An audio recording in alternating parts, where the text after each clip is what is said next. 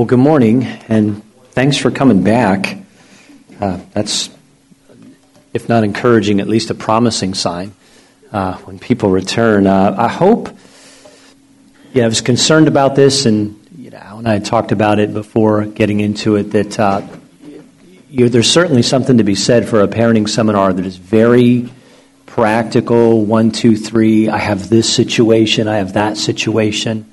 And there could be a lot of grace in that. This, by design, is meant to be broader and more principle, whether your child is three or 23, for that matter. Uh, so we're trying to stay on the big picture, but I hope in that, I hope it's not missing, you know, where some of you are living. And, and so we are going to keep honing in a little bit here. But uh, I know if you're at least like me, you know, it's like, wait, no, I have this situation going on in my house with this child right now, and come on, tell me what to do about it uh, we're, we're, looking more to the Lord here in, in the principled way He calls us uh, as parents, and I hope, I hope that is helpful and, and serving. And uh, as well, uh, just at the outset, last night, uh, I was thinking about this in the ride in. Uh, my daughter Paige and her friend Abby, they, they had like a little girls' night with Hadwi, who I, I think you said it was one in the morning or whatever when you got done. And you know, as a dad, you just know like,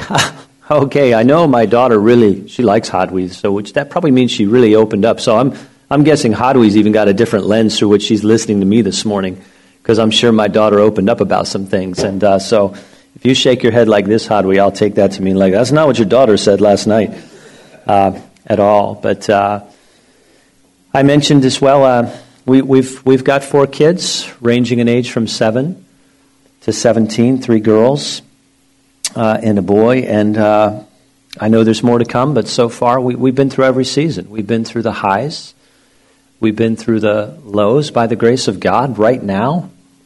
Thank you, Lord, right now. I mean, I haven't talked to my wife this morning, but uh, the right now that I know right now, uh, by the grace of God, we're, we're, we're, we're enjoying uh, this season of parenting. Uh, my son is just met with his youth pastor uh, on Wednesday to uh, talk about baptism, uh, which just so grateful to God uh, for that. That's his initiative. None of our kids have been baptized yet, including my oldest. We've tried to communicate from early on that we want that to be your your decision. You that's your time. Uh, it's not, when are you going to do this so mom and dad look better? Or, you know, dad's a pastor, you should probably get baptized. No, needs to be, this faith is yours. You're walking. You have this relationship. And I believe, I believe they do, but uh, we've wanted that to be with them. So we're, we're, we're encouraged. We've, we've, we've been through some, some real lows. I just, as God's providence would have it, I had breakfast with Al one morning uh, in one of those particular lows. That was like the day after. Uh, and I was so grateful to have a friend, a fellow father, uh, to just weep with in terms of you know the heartbreak that is parenting at times. It's heartbreaking because you love your children, right? That's what makes it heartbreaking. Otherwise, it wouldn't it wouldn't impact us that way. You know, as we were coming in this morning, I was getting a little little nervous, little concerned. I was moving the car and up to the front and husband, wife, boyfriend, girlfriend, I'm not sure, but uh, in, a, in a pretty heated conflict. Uh, and was just concerned that this, it seemed like it was escalating and where's this going to go and should I linger here a minute or get somebody? Uh,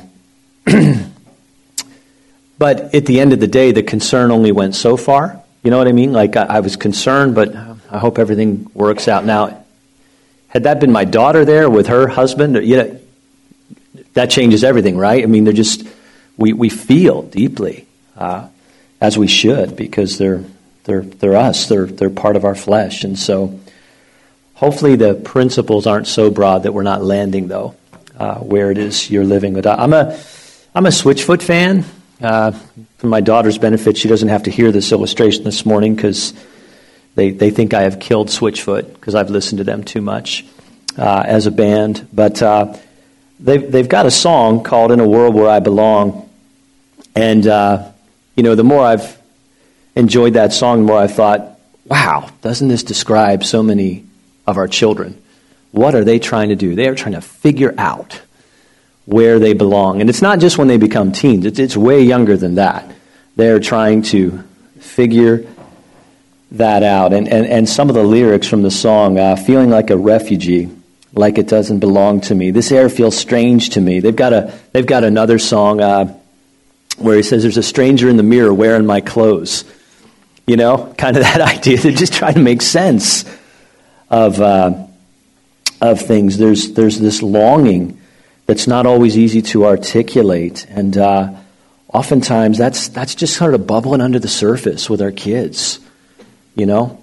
Uh, and so part of, part of our call as parents as we continue here is we've got this unique role given to us from God to come alongside our children to help them make sense of what in the world are they doing here?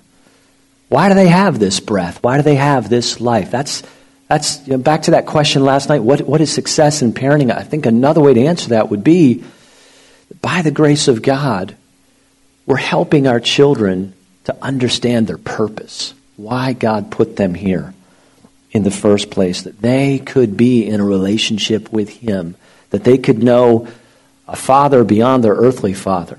They could know a heavenly Father. They've been made for a relationship uh, with Him. And, and along the way, part of the way they're going to interpret that is who we are as parents. And here's a sobering thought to start us out this morning. We, we are the God image for our children, more so than anybody else.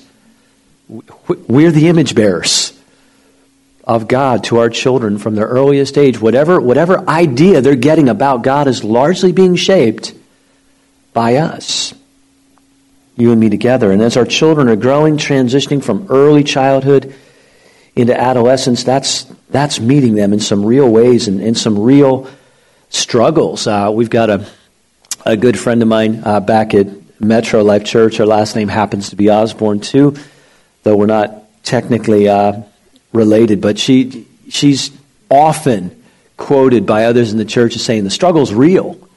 It is. The struggle is real, and it's real uh, for our children in interpreting life and all the things coming at them that want to vie for supremacy of interpretation. There's so much uh, coming at them. And you know, wherever I had this false idea when our children were younger, particularly our older two, that if we you know, that through, through homeschooling them and, and really having much more control over their environment and everything, that that, that was really going to sort of enable us to preserve the interpretive grid like that, that notion's out the window. Like I told you, my seven year old's loading my phone with apps.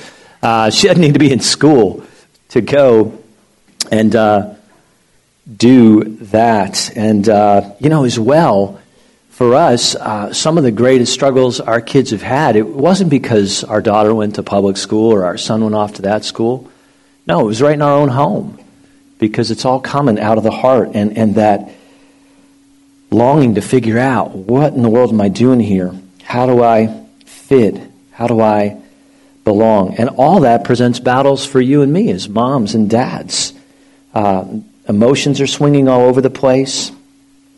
Uh, there's temptation to feel so isolated in the midst of it all. And it brings us back to this um, call we looked at last night in Deuteronomy. How do we how do we get in on all that? So let's just read it again. Hear, O Israel, the Lord our God, the Lord is one. You shall love the Lord your God with all your heart, with all your soul, with all your might. And these words I command you today shall be on your heart. You shall teach them diligently to your children. You shall talk of them when you sit in your house and when you walk by the way, when you lie down and when you rise. You shall bind them as a sign on your hand, and they shall be as frontlets before your eyes. You shall write them on the doorposts of your house and on your gates. Remember, something we said last night is we've got the opportunity not to do these uh, mega dumps in a reactionary way on our children. We could do that I want to suggest you it won't bear much fruit. I want to suggest you it'll bear like no fruit if we approach it that way. Or we can, in the, in the spirit of Deuteronomy 6, recognize that we've got the opportunity over the years with our children to repeatedly give them small doses in small increments in a relational, incarnate way the wisdom of God, the knowledge of God. What's their purpose? Why are they here? That they do indeed belong, and they've got a purpose for why they're here. So I think a primary task we have as parents is to give our children that, that sense of belonging, that sense of purpose. and in, and in very personable ways, relational ways. First, belonging in their thoughts. Uh, again, our two year olds aren't going to articulate this in the same way as a 12 year old. In fact, a 12 year old probably is going to f- struggle to even know if they're even allowed to articulate it, but our children long to know they're accepted.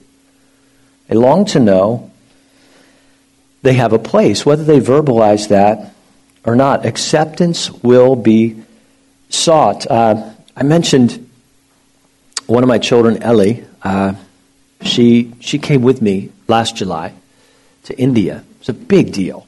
It's a big deal. She had to raise two thousand dollars, which you know, you remember being eleven. I mean, I don't have two thousand dollars laying around right now, but when I was eleven, I definitely didn't, and didn't have a clue as to how to go about that. And she just this this was looming, like how is this ever going to happen? And, and so we're praying through that, and I just asked her this question Do you believe the Lord is calling you to come with me to India? She said, I do. Well, then, okay, honey. He will provide. And that began the whole fundraising process, and she's walking dogs in the neighborhood and doing everything she can to raise some funds. Well, we're, we're getting closer to the time to go, and, and we had a, a unique opportunity to spend uh, a little more time than normal at the beach last summer. We were at Vero Beach. That's our no offense to Hollywood Beach or your favorite beach, but Vero Beach is my favorite beach in Florida. Uh, and so we're there, and Ellie uh, is unlike some of my other children. Like when Ellie's downcast, it's evident. I mean, first of all, she's a very joyful girl, almost always happy, cheerful, bouncing around. So when she's down, it's it's pretty evident that she's down. And asking her some questions. She, she's being a bit uh, evasive, uh, and I didn't know why at first, but this is what it came down to. She, she was struggling and articulating it for the first time like, Dad, I believe in God, but I haven't seen him. And then she was feeling guilty because she had, she, at this point, she'd raised all her money. So we're, we're about a week away from leaving for India. And she is feeling this guilt over, I've got other people's money and I'm going to go and I'm struggling with who God is. And she's feeling guilty about this. And add to that, our children aren't only interpreting life, our children have so many assumptions about you, about so many things. Well, part of her assumption, a silent assumption, let's never think because we don't know what they are that they don't have them, right?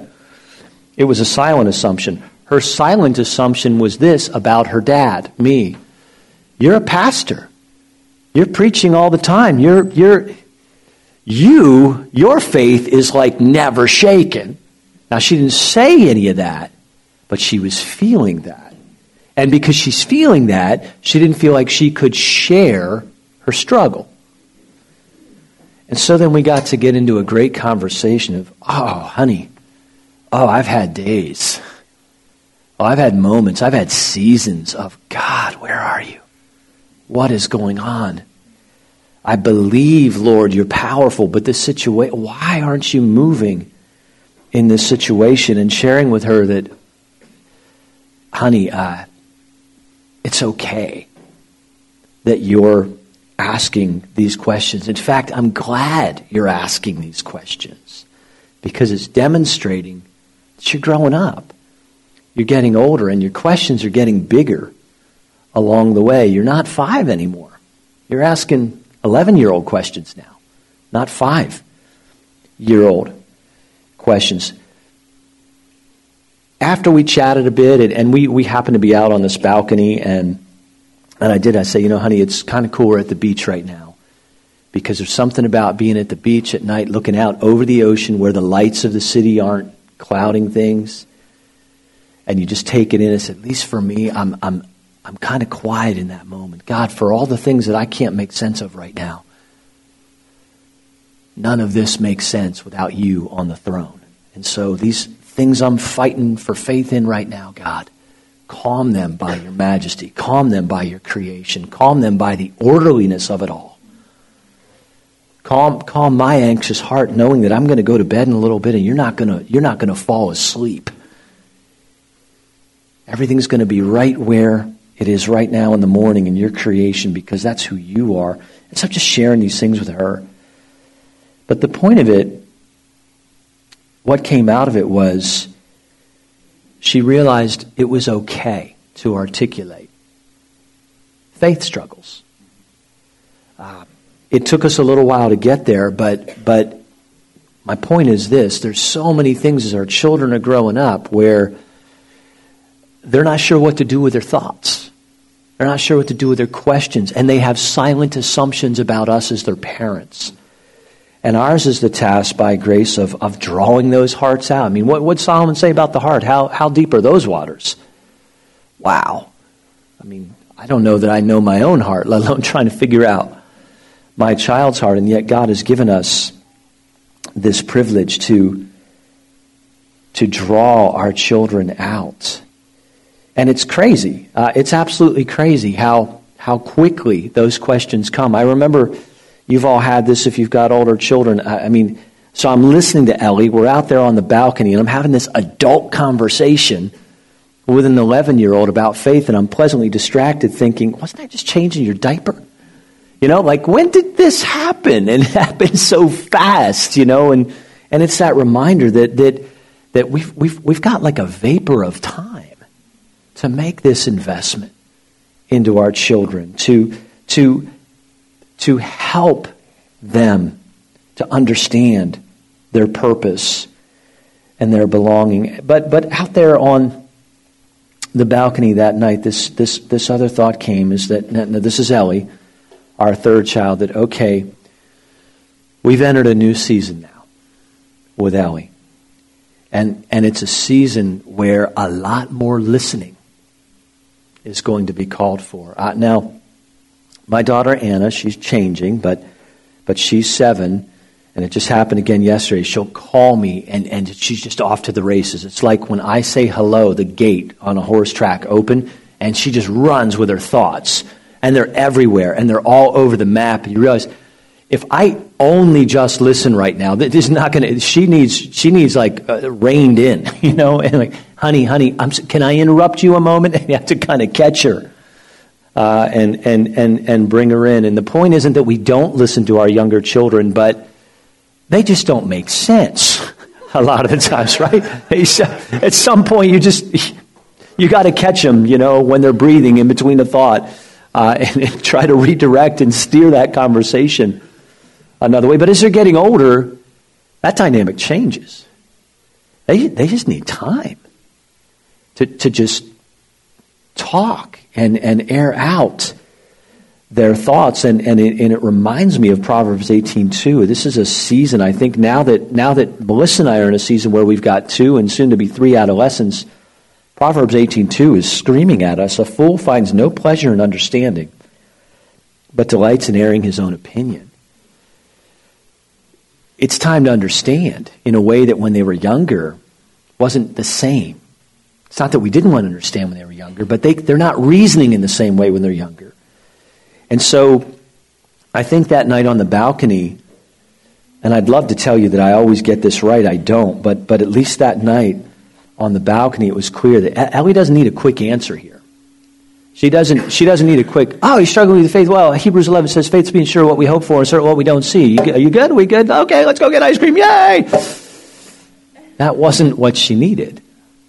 She just needed, she didn't know that it was okay that she had questions, that she could have the time to articulate those questions. And here's something I'm learning as a dad. I, I, I, I don't think this will surprise you.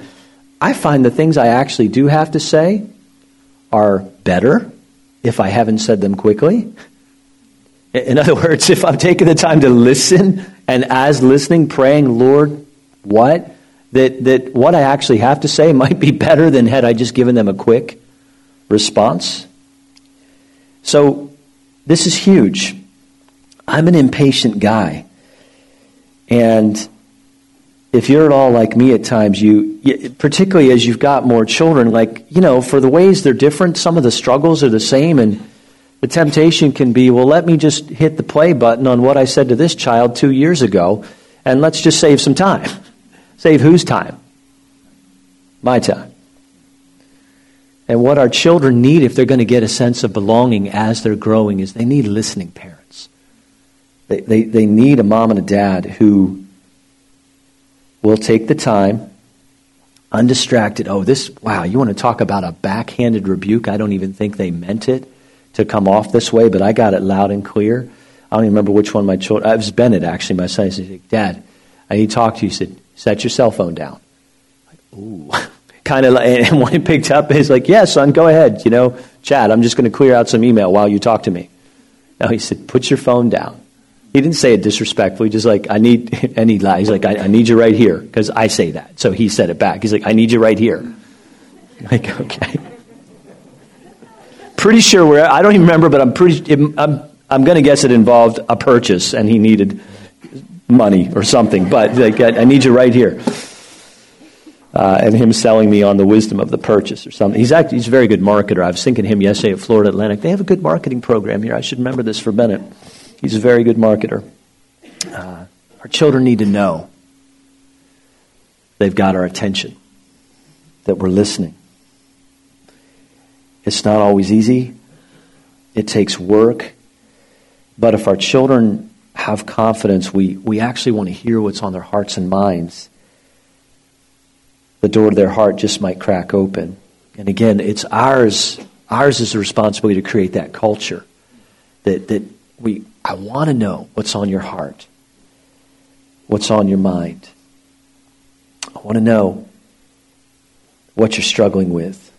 I I wonder at times if a primary reason our adolescent children, our teens, I wonder if they're more open oftentimes with their friends than with mom and dad is because at the very least they feel like their friends understand or their friends won't be quick to judge. Now, if anything, I think one of the challenges for teens in their relationships with one another is that they don't challenge each other enough.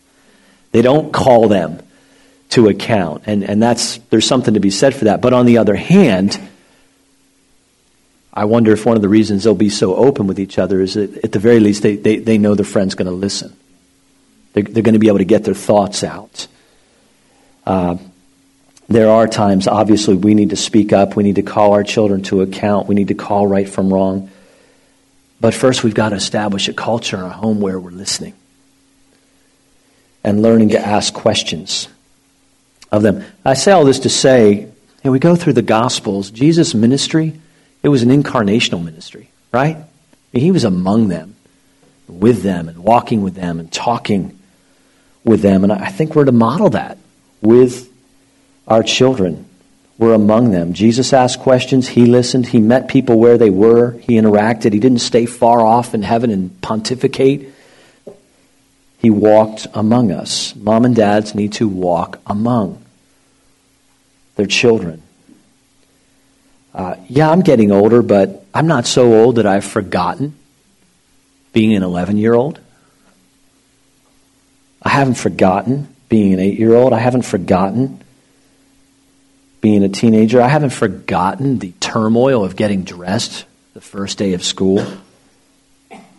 It's, it, it, it's, the things seem funny, but you know, even, even when you're having lighthearted memory lane conversations with your kids, if we're paying attention, we pick up, yeah, we're talking about this in a lighthearted way, but you have been carrying this with you for some time. So uh, yesterday in the car, you know, some of it's hyperbole, some of it's true, but Paige is talking about, oh, the dresses mom used to make me wear. And this is what so and so said about that dress on my first Sunday at Metro. And you're like aware that, wow, that just, you, that, that, that locked into you so, so you were right away, whether you were interpreting it right or not, you were, you were in an acceptance battle right away, and mom and dad are oblivious. in that moment. Uh, you remember, I mean, have you forgotten some of those paralyzing mornings and moments? You know, just based on what you were wearing or not wearing, depending upon what it was. I don't even think this brand exists anymore, but Wildcats was this shoe that you had to have when I was 12 if you were a guy. I don't even think they exist. I had Trax. Any of you wear Trax? If you shopped at Kmart, you did, because that's all they had. Yeah, we, we didn't go to the mall in late August in my house. We went to Kmart. It was one stop shopping uh, Rustler jeans and track shoes, Trax. And that was fine until I was introduced to middle school and everybody was wearing something different. You see, the easy thing, a way to give my children a sense that they don't belong, is to just be quick in dismissing those moments as if they're being petty, immature. Really, are you moaning over sneakers? Are you moaning over an article of clothing? You know, is it going to serve one of my children that moment to tell them, you know, son, you need to, you know what, dad can't buy you the $250 shoes. So you're going to have to just man up and be happy with the ones you have. I mean, who of us have ever said that and our child said in response, thank you, dad, I feel so much better. That's exactly what I needed to hear. I, I just I needed a reality check, and I'm just so glad you're in my life. You know, can we go out to dinner later? it's just not how it goes down. This this was ah this was prom year, like the worst year of my life, because I have a daughter. It wasn't really the worst year of my life, but you just it's just on right away. Like oh, prom means prom dress. Oh my goodness, it's hard for a teenage girl who wants to love the Lord with all her heart but who also wants to go to her high school prom, which I think it's possible to love the Lord with all your heart and want to go to your high school prom. She, she went with friends. She didn't go with anybody. And we were even asking her, what about this guy? No, no, no. Okay. Well, she wanted to go. Dad, what do you think of this dress? Like, in as a dad, it's like, I haven't even seen the dress. I don't like it. It's too short. It should be higher. It should be, there. like, I haven't even seen it. But that's just, this was a funny moment. Uh, there's a real among nice hotels in Orlando. We were at uh, her prom, her high school prom, was uh, at the uh, the Rosens by the airport. Big, big hotel, conference hotel, beautiful hotel. That that's where it was. So I had just gotten back from India, and so the jet lag, everything's all still whacked. But I'd already let her know I will be there to pick you up at 11 p.m. Uh, from the prom. Her mom had driven her down. I was going to pick her up. She sent a text during it that so and so can take me home.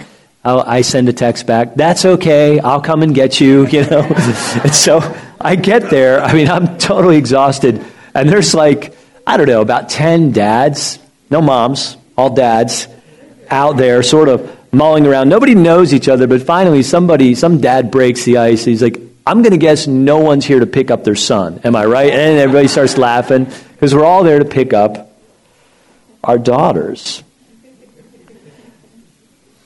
It was just a funny moment. Uh, and she was beautiful. She was absolutely beautiful coming out of there. And just, you know, walking with her through that and letting her know, hey, you and mom have looked at this dress or that dress. Mom says it's good. I'm good with it. You know, because I don't want to be. I, I, I, didn't. I didn't want her to go to the prom in a turtleneck. I mean, I did want her to go to the prom in a turtleneck, but I didn't want her to go to the prom in a turtleneck. But, you know, shoes and clothing and all these things, what are ways, what are ways you can enter their story? You know, Bennett, we've we, we've had that conversation a couple times. I'll hear about his friend who's got a new pair of shoes and all that. And uh, he's an only child. Uh, and so we, we'll, we'll, talk sometimes a little bit of economics, the economics of four children uh, to one child. Like I don't have four times the income, I just have four times the children. Uh, and so that's, that's how that goes. But but but in, instead of it just being this, be grateful, be grateful, be grateful, to, to be able to talk about, yeah, you know, I remember this trench coat I wanted, Bennett. man, I wanted this trench coat. I, this was the absolute coolest trench coat. It was at Gap. It was it was denim black with a leather collar. And looking back on it, it's like looked ridiculous. But at the time, I just wanted this thing. It was seventy dollars, and it was just beyond the budget. And and I remember Bennett, you know, Nana, my mom, his Nana. Uh, this is this is this is what we have. This is the budget. And and uh, and and my mom was pretty good about that actually. Like you you know you have a job. If you want to add to that, go for it. So we we talked that through. So I said I really did want that. Nana Nana was willing to pay half, and and, and I had to decide if, if it was worth enough for me to put the other half uh, into. And so the point of that just being instead of it just being, hey, be grateful for what we have. Don't you know there's three other kids? If I spend all our money, da da da, you know, I remember what it was like to want to have something that made me feel like I fit in a little bit more. And again, the point here is not to say that's all we're saying to them or that we want them to get the notion that the, the most important thing in your life at this point is that you fit in all the time. No. Rather, if we just quickly go to be grateful or don't you understand or this, all we've done is push them away. All we've done is communicate to them, I can't talk to you.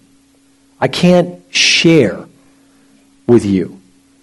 And and I'm just telling you my weakness like that. I, I want to get to what, what's the end game here? What what do you really need to hear? Let's just let's just have that conversation, and then we don't have to do all this other upfront stuff. Doesn't work. It doesn't work. That's not a relationship. That's a dictatorship. That's just telling them, listen, I'm here for you. I'm here to tell you what you need, but I'm not, I'm not, I'm not here to understand.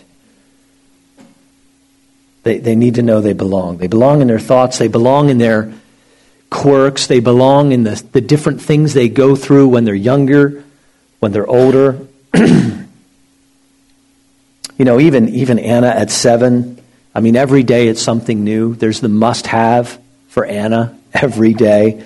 and I, I love it because she's cute and the way she'll start to talk about it. She'll, she'll lead. This is her lead. Dad, don't say no yet. That's her lead. Because she wants to explain it and the wisdom of this purchase and how this is going to transform her life and, and everything. But then listen and we're able to talk about, you know what, honey? I understand because it may not sound fun to you, but I want a new floor and I want a new car at the same time. But I don't have money for a new floor and a new car at the same time. So I have to wait. Do you like to wait, Anna? No, yeah, me neither. And we could talk it through. And and you know, is is it making her happy all the time? No. But but but is there a little bit more by way of relationship and understanding? I think there is, by the grace of God. But what about in their sin, though? Belonging in their sin. Here, here, you came to hear this. You didn't know this already. Your children will sin. You're glad you came. Your children will sin. Maybe sometimes really big sins. Uh, the older they get, the it seems the more they cost, so to say. They're going to get hurt. They're going to hurt others. They're going to hurt you. And yes, our children, they need rules, they need instruction, they need correction, they need discipline, consequence, of course, all those things. But, but they also need belonging in their sin. That mom and dad are not so unlike me that they're coming off like they can't relate to me or understand me in my sin. Here's a trustworthy saying deserving of full acceptance Christ Jesus came into the world to save sinners, of whom I am the foremost. I think all Paul is trying to say is not that he necessarily, literally was the biggest sinner that ever lived of all time, but he knew his heart better than he knew anybody else's heart. So, as far as he knew, he was the utmost. As far as I know, I don't know anybody's heart as well as I know my own. In my house, I am the biggest sinner I know. I'm the oldest as well, so I probably literally have sinned more than the rest of them, but I am the biggest sinner I know because I know me better than I know them. I can relate to them, whether I want to acknowledge that all the time or not. I can relate to them. Remember again, we're the image bearers, especially when our children are younger, but even as they're growing up, we are the primary image bearers of God to our children. Among God's many attributes, one of them is that He's merciful. How do our children get to know that about God? From us. God draws near to the brokenhearted. He will not crush a broken spirit. But I know sometimes I've crushed the broken spirit of one of my children. You know, even sin doesn't it doesn't call for the exact same response each time.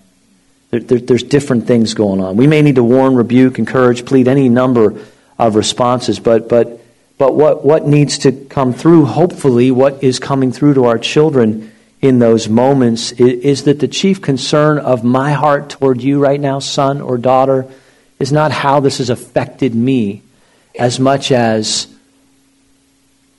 how it affects you and the Lord and you experiencing His goodness and His grace. That, that, that, that my chief concern here is to help your heart to could be to see the lie you believe. This would make me happy to see the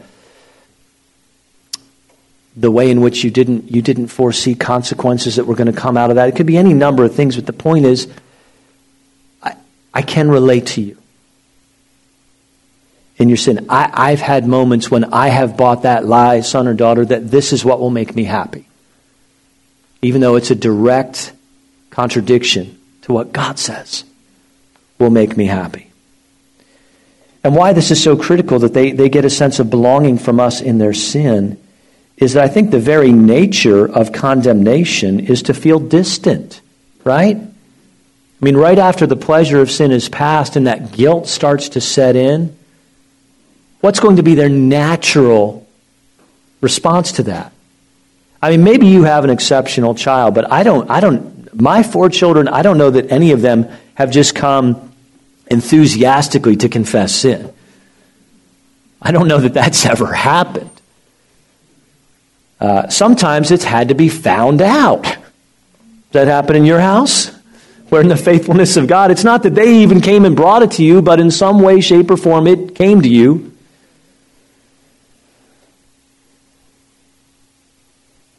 And that's because the temptation is to feel distant and, and that could be for some even good reasons in their hearts. They, they, they truly do feel bad. They know this is going to be upsetting, and maybe they think they're keeping it from us is going to be better than, than not. Or they're, like I used to do, working on a storyline. Is there, I know they're going to find out about this. Is there a way we can shape? I remember, oh my goodness, my poor brother.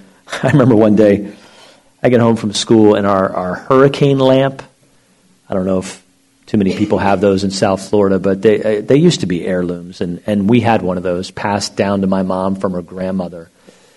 I, the key word is had. We had one of those because it was smashed on the floor.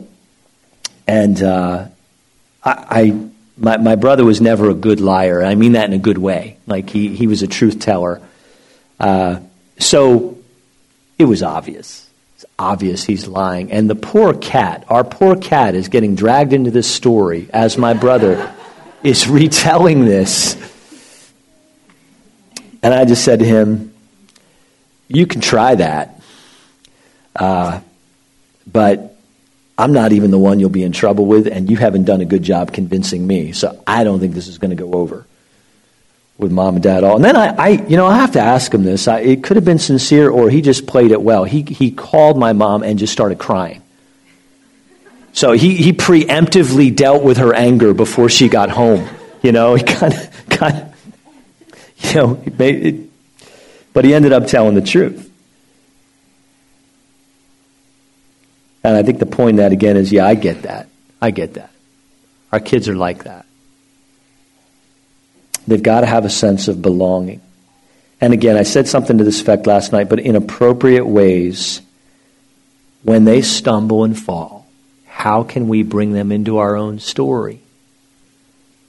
I'm not so unlike you.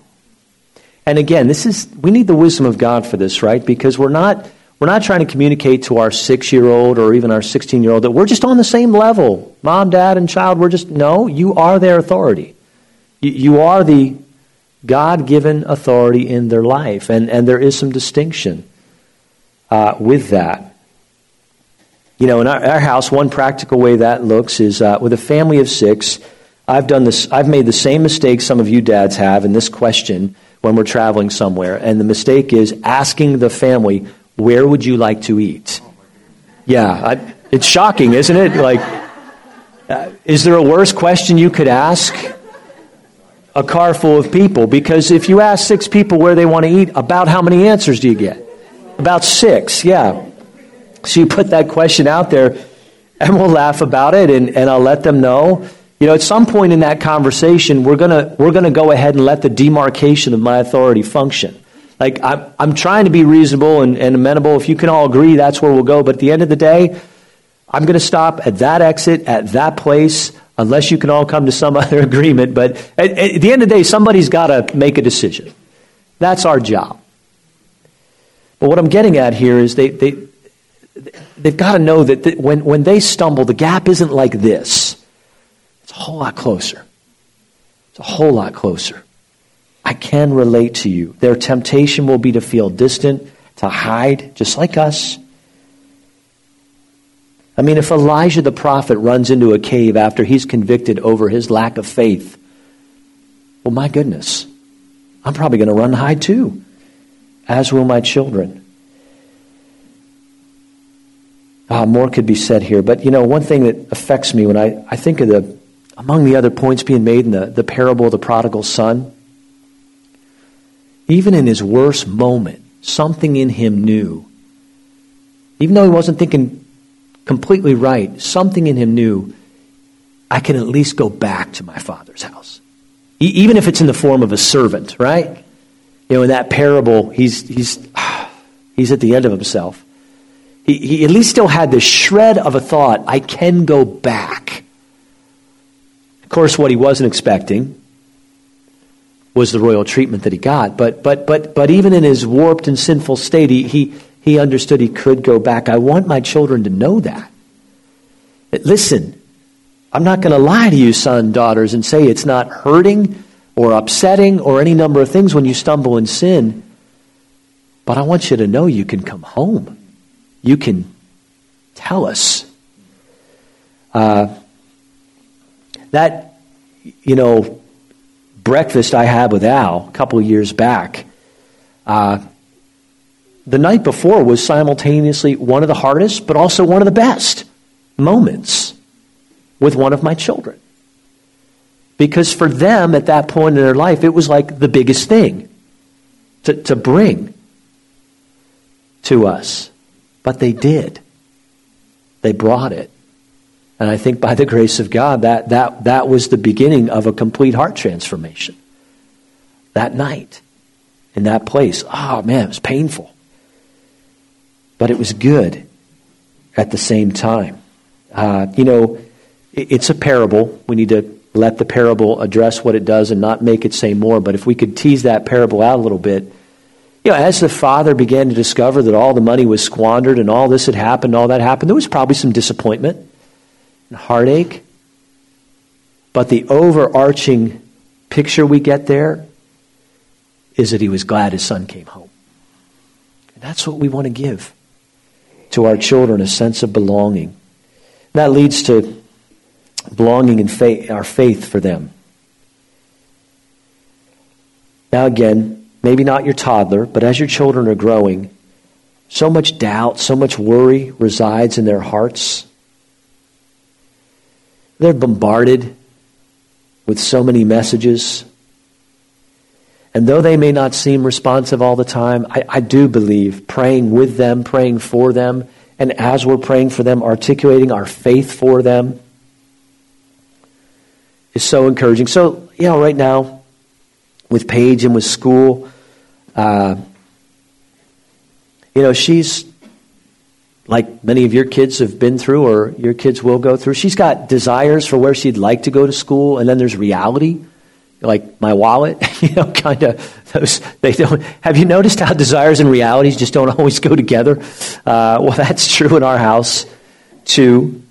Uh, but uh, you know what she needs, I think, among other things, what she needs to hear from her mom and dad right now is uh, is our faith for her, and also our confidence in God that He's going to, honey. You know, at the end of the day, I really believe the Lord's going to lead you to the right place right where He wants you, a place of blessing for you. That may not be clear to us which, which one it is yet, but He's going to do that. You know, affirming words to them. Uh, but, but, but not only affirming words, that, that, that, that awareness that they're accepted by us. That, you know, honey, whether it's this path or that path, we're with you, we're for you.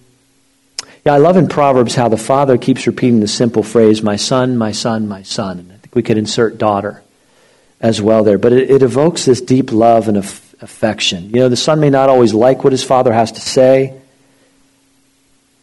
but the son, if he's being honest, will be able to say, but I, I, I don't always love what my father says, but I know my father loves me. And, and I'm okay with that as a dad. I'm okay with my children not always loving what I have to say. Because, number one, probably sometimes some things I say weren't the right things to say, and there's no reason for them to love that. And number two, remember, sometimes we're trying to sell something to our children that they're not buying. Not, and I don't just mean I don't just mean for uh, a child who's not yet a Christian, but our, our Christian children as well. Have you met any 18 year olds who think they've got life all figured out? You know, like they, they just they, they've got it all, right? They've got all the wisdom they need. They don't they don't need you know they don't need that thought. You know, they don't need it. Sometimes we're trying to sell them things. They're not they're not buying it, and I, am gonna be very careful because I, I I would love to just be heaping praise on all my children because there's a lot of reason to do it.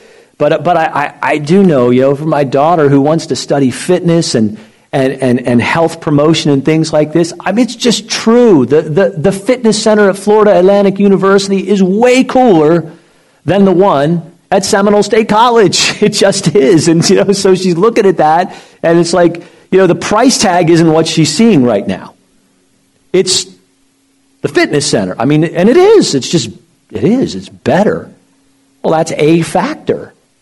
But there might be a couple other factors that we have to think about. But she doesn't need all those factors from me right now. She just needs right now to know hey, this is really wonderful. You're in a season of opportunity. And let's go to the Lord together to figure out what His will is, belonging in our faith for them. Finally, as we move to a break here, I feel like for all I've read, and I've read a lot, I've read a lot on parenting for all I've read and for all the ways I feel like, though I've read all this stuff, it, it doesn't seem to be meeting me in this moment. You ever feel like that? Like, I've read so much on parenting, I've read so much on this or that, and yet here I am facing a situation I'm not sure what to do. I love the encouragement from 2 Peter 1. He's not talking about parenting at all, but I think it's all about parenting. He says, His divine power has granted to us all things that pertain to life and godliness through the knowledge of Him who called us to His own glory and excellence, by which He's granted to us His precious and very great promises, so that through them you may become partakers of the divine nature, having escaped from the corruption that is in the world because of sinful desire. Now, back to that question what is success in parenting? For me, what is success in parenting our oldest child through the college years? I don't think the first answer is going to be which college she graduated from.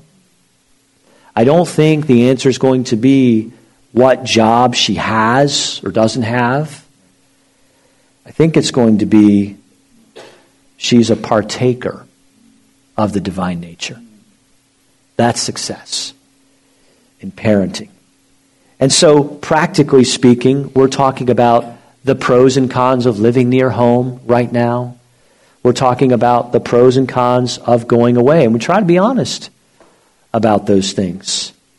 Trying to lean in. I mean, this is, this is a lie for us right now. I've said, and, and, and sometimes as a dad, I almost feel like I'm having an out of body experience. Like when I hear my own voice say to my daughter, you know, I think there could be some good components to you living away from home. It's kind of like, who just said that? Like what who who voiced that? Because I just think of all the worst case scenarios. I'm, it's my job as a dad. I'm just like, sorry to my three girls, it's just the way it is. Right? Men are jerks, and I'm one of them, you know? No, I'm kidding a bit, but that's what I, that's what I kind of what I want to convince my daughter of. The reason you should live here is just stay with me forever. I'm cool. no. No, there's so many things that could be good for you to go away.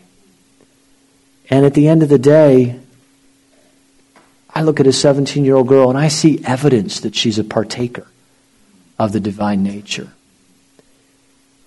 And there's going to have to be a trust. You know, there's going to have to be a point here of and, and, and, we've had to do that in smaller ways. I mean, it's, I felt that way every time I've dropped her off at high school. Like, I look at that building and I see some of the kids going, like, what are we doing? this is the worst decision ever. No, no, it isn't the worst decision ever.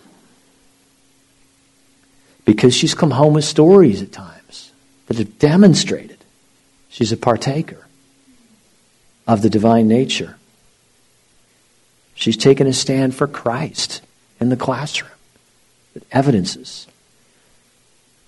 The point of the passage, though, is Lord, you've got, you've got what we need to parent our children. That's what this passage is telling me. You've got what we need. You've got the knowledge, you've got the power, and you've got some great promises. And that through them, my son, my daughters, your children may become partakers of the divine nature. That's my role to point them to you right now. Some practical encouragement. The younger you start, the better. Converse frequently, but briefly with your children. Converse frequently, but briefly. I don't mean be in a hurry by briefly, but I mean if you're if it's a moment where you're trying to impart some truth, some scripture, some pointing them to the Lord. Make it manageable. And you're probably, at least dads, you're probably wired like me. In reactionary moments, we want to sit them down and tell them everything we've ever learned, heard, or know about something. It's no. Take your children out. Take your children out, one on one. Now, try, imagine you have a 14 year old daughter and you've just not made that practice. And then suddenly, one day, in a reactionary moment, you let her know you're going to start to take her out. Don't be surprised if she's looking at you like, well, that's weird. If, if, if you've not established the practice, why suddenly, all, in a reactionary way, is it? So start it early. So that it, it's just, it's not an unusual thing to continue in the teen years. Take them out, take them out one on one. I'm not saying spend a lot of money. Just give them that one on one time. There are things your children will say to you one on one that they're not going to say around the dinner table. Ask open ended questions. Oh my goodness, if there's one thing I feel like I'm learning as a dad right now, it's that. Open ended questions. Your kids are smart. Your teens are smart. They. The, the lead questions, they, they see those coming from a mile away. Open ended questions. You're thinking back to, to Bennett when he, when he told me that the field trip went so well, although he had been building it up in his mind that it wasn't going to go well, and Dad, do I have to go? I had an idea as to why it went well. And my idea may or may not have been right. But just ask them that question. So, well, man, that's awesome. I'm glad you had such a great time. Why do you think it was such a good field trip, Bennett? It's just an open question, not a, was it good for this reason? Was it good because I told you that if you would forgive somebody? no. Why do you think it was such a good field trip? And his answer was, I prayed before going, and I asked God to give me an open heart. And he did. Ah, that's outstanding, Bennett. That's wonderful. Praise God for that. So ask open ended questions. Listen a lot. Listen a whole lot. This sort of leads back to the second one, taking your children out one on one. Your children are not the same. You've got to get to know each one of them individually, differently. Encourage them. All this is about giving them this sense of belonging. Encourage them. Encourage everything you can. And I don't just mean spiritually. Like, like I think at times we miss that. There, there's all kinds of things to encourage. I don't think we want to give them the idea that we're only encouraging them. Oh, I see you. You have your Bible. Oh, I see you, etc. Like right now, uh, use Bennett again. He's a freshman. He was on the varsity soccer team this year, but barely played. And as a 14, 15 year old, uh, he didn't like that. Shock. He didn't like that he was on a team that he wasn't getting many minutes playing. So I'm trying to encourage him, but man, that's pretty cool. You made varsity. Uh, that wasn't working, you know, because he's still sitting on the bench. It's really cool that you made the varsity bench, Bennett. That's great. It just wasn't blessing him, you know. Uh, but he got through it. We and said, you know, it's it's hard stuff. It's hard. It's hard to get on the bus and go travel up to Daytona Beach or over to here, over there. All the while you're thinking, I'm, I'm sitting on the bench. And, and I told him, I said, yeah, quite honestly, when I come to your games, I really would rather you be playing than not playing. But I'm going to keep coming. I'm going to be there, whether you're on the bench or not. So, do you want to play next year? He said, I guess so. Okay. Well, what do you want to do? I want to get playing time. Okay. Well, what do you want to do? I guess practice more soccer. That's great. Said, uh, I can't help you with that because I am terrible at the sport, but I think you're on the right track. I can tell you, the kid is he is up at our church because we've got a, if you've ever been to Metro Life Church, we've got a soccer field that doubles as a parking lot, and our house is like three quarters of a mile away. So he gets home from school, he grabs his penny board, a soccer ball, and that's what he does. He goes up there and he just kicks and he kicks and he kicks and he kicks over, and then he, he GoPros it and then he shows me his awesome kick uh, later in the day, which is great. I'm glad he wants to show that to me. But I'm encouraging like, Bennett, you are totally going after this. And that's phenomenal. And he had a, a graduating senior. They do a rec league at the church. They just finished it up. And one of the graduating seniors who played on the same soccer team as him let him know last weekend, like, dude, I don't know what you've been doing, but you're a player. And he's ecstatic. And so, encourage your children, whatever it is that, that's worthy of encouragement. I tell them, like, man, that, that's, that's, that's going to pay off in other ways, buddy. That's not just soccer. You, just being diligent to keep going for something. Uh, he just got his permit. He wants to drive all the time. It's a little frightening, a little annoying because I'm impatient, but ultimately I love it. He's motivated. And, and, and he's, he's taken great direction. Now, my poor wife, she was in the car for the first time with him. We were on our way to the YMCA. She's sitting in the back, and this was now his third time out on the main road. We, we live in a, a little subdivision where you can literally you can drive a five mile circle and and it's a great place to learn how to drive a car.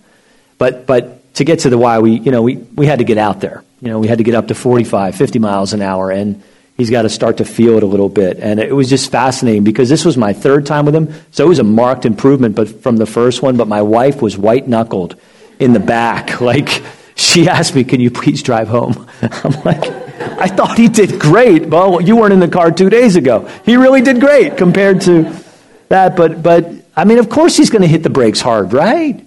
And he hasn't been driving this car for 10 years. It's just, it's, it's going to be part of it. But we agreed, I'll take him out. You don't have to be in the back seat of the car. Uh, let me wrap these up. Express appropriate physical affection. That sense of belonging. Uh, it changes. Uh, it's, it's, uh, it's sad, but it's right and it's normal. So uh, couple weeks back, my two younger girls, they share a bedroom. Ellie's up on the top bunk. Anna's below. And uh, I was uh, climbing up to lay down beside Ellie, forgetting she's going to be 12 this year. And she so graciously, so tender, like, Dad, you can just give me a kiss before I climb up? I'm like, oh, it's happened. It, it's, it's over. she's, she's transitioned. Like, I'm, I missed it. And she wasn't saying, I don't want your affection, or it just, She's just she's getting older. Whereas before she'd have been disappointed if I didn't do that. She's getting older now, and uh, for all I know, probably the last thing she wants her friends to hear is, "Your dad what?" You know, because so so we move on. Uh, my my oldest daughter, Paige. I mean, when she she was, I, I'm not sure if it's cold or warm blooded. Like when you're always hot, which way is that? You're Hot blooded? Okay, hot blooded, I get. Even when she was 18 months old, she was that way. So before she could even really articulate in words, she'd sort of like, if you try to hold her, just kind of push you away a little bit and, and need her space. Uh, so, so expressing affection with her has always looked a little different than with Anna and Ellie, who are much more uh, affection. Now, with Bennett, expressing appropriate physical affection is wrestling because he's 15, and that's, that's how we do it. Uh, and I think that door is closing. I've got about six more months, and it, it may have to be something else because he's going to take me. So I need to end it before he realizes he can, before he can take me. Do an activity together that they pick. Enter their world. Funny memory to me. Uh, I, she was younger. I was under the impression Paige liked ice hockey. We used to live in Philadelphia. And we'd get to about 20 home Flyers games a year, about half the season. And I thought she was having a good time. She just didn't have the heart to tell me she didn't like hockey. You know, we finally were like, oh my goodness, that's an hour drive to the game, an hour drive back, a three hour game. Like she's given six hours of her life every time we go, something she didn't even enjoy. And, and like, oh, okay, well, let's do something else. But like, duh, dad, maybe I should have been asking a little more frequently. And, and by the way, when they're young, they want, they want your affection. So the first time you ask a question, they're going to give you the answer they think you want to hear. So you, you got to find another creative way to ask that. You know, sort of, hey, if we could go to the hockey game or if we could do something else, what would you? You know, and all of a sudden, oh, it was something else. Turns out, turns out it was baseball. Uh, so uh, I don't, I don't know that it, it, it uh, quite captured, but we used to be Red Sox fans, her and I, because she used to travel with me to visit a, a church in suburban Boston. So her first game was a Red Sox game. So she became a Red Sox fan. So we ate at Boston's in Delray Beach on the way down here uh, the other night. I don't know that she remembered other times we were there, but for her it was baseball. Uh, it wasn't hockey. Uh, we were at one game, and uh, she we're walking the concourse. Uh, I think she liked baseball, but it was the concourse more than if your kids are like mine. It was the cotton candy, the ice cream stops. It was all the stuff around the perimeter of the game, not the game itself. And I get that. Baseball's boring if you're going to go all the time, it's just too long. Anyway, we're going and we're there, and uh, Ryan Howard, Philadelphia Phillies, he's up to bat. And we're out, we're out in left field, in the concourse said, Honey, stop. He's going to hit a home run right out here. Wouldn't you know? he sends a home run out in left field. Now, she was seven, so she was still young enough to think I was a god in that moment. You know, like I had just said, and it came to pass. Uh, that ain't going to work anymore, but, but it, it was an enjoyable moment at the time. But Bennett's all hockey.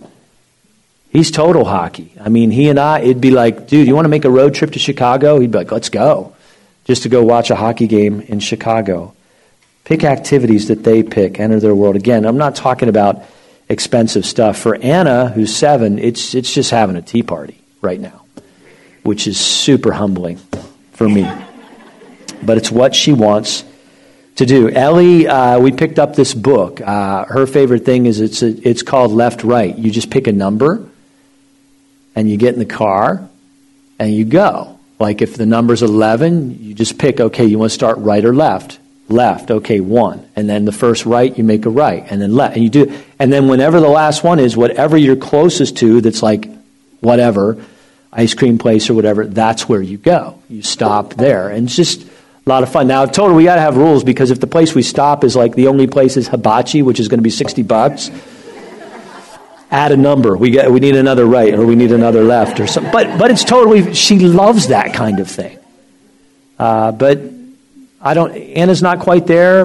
That not Paige is seventeen. Like, could we just go to where we're going, Dad? You know, she doesn't. She don't want to play left right anymore. It changes, and that's totally normal. Share your story with them. Your kids probably ask already. They really want to know what you were like when you were their age. So share with them. And finally, pray with them. Pray with them, pray for them. You want them to lean in, you want them to feel a sense of belonging. Not only pray with and for them, share with them what you need prayer for, even with your young ones. Uh, I think some of the most heartfelt prayers I've ever received have come from my young children as they just pray for you. Well, God, wherever our children's ages are represented in this room, Lord, when they're, when they're young, it may seem like it's so easy. They do have a sense of belonging. They, they just lean on us. They want us to hold them. They're dependent upon us. But as they get older, that begins to look different. We just pray. God, we pray for every child represented here. And we, we, would, we, would, we would say this, Lord give me your heart, son. Give me your heart, daughter. But Lord, we would pray as well, you would show us the things in us that could be obstacles to that, but you'd also show us those things we're doing well, that we could continue to do those things. Lord, we know in this world it is not the natural disposition for our children to grow up and just always want to lean in. We know that. We know that we're, what we're praying for is against the nature of sin, it's against the ways of this world. But your divine power has everything to make it possible. That as our children grow, they would know that in their mom and dad, they've, they've got the biggest encouragers, the most accepting, most compassionate people. That's who we want to be as their parents. By your grace, make it so, we pray. Amen.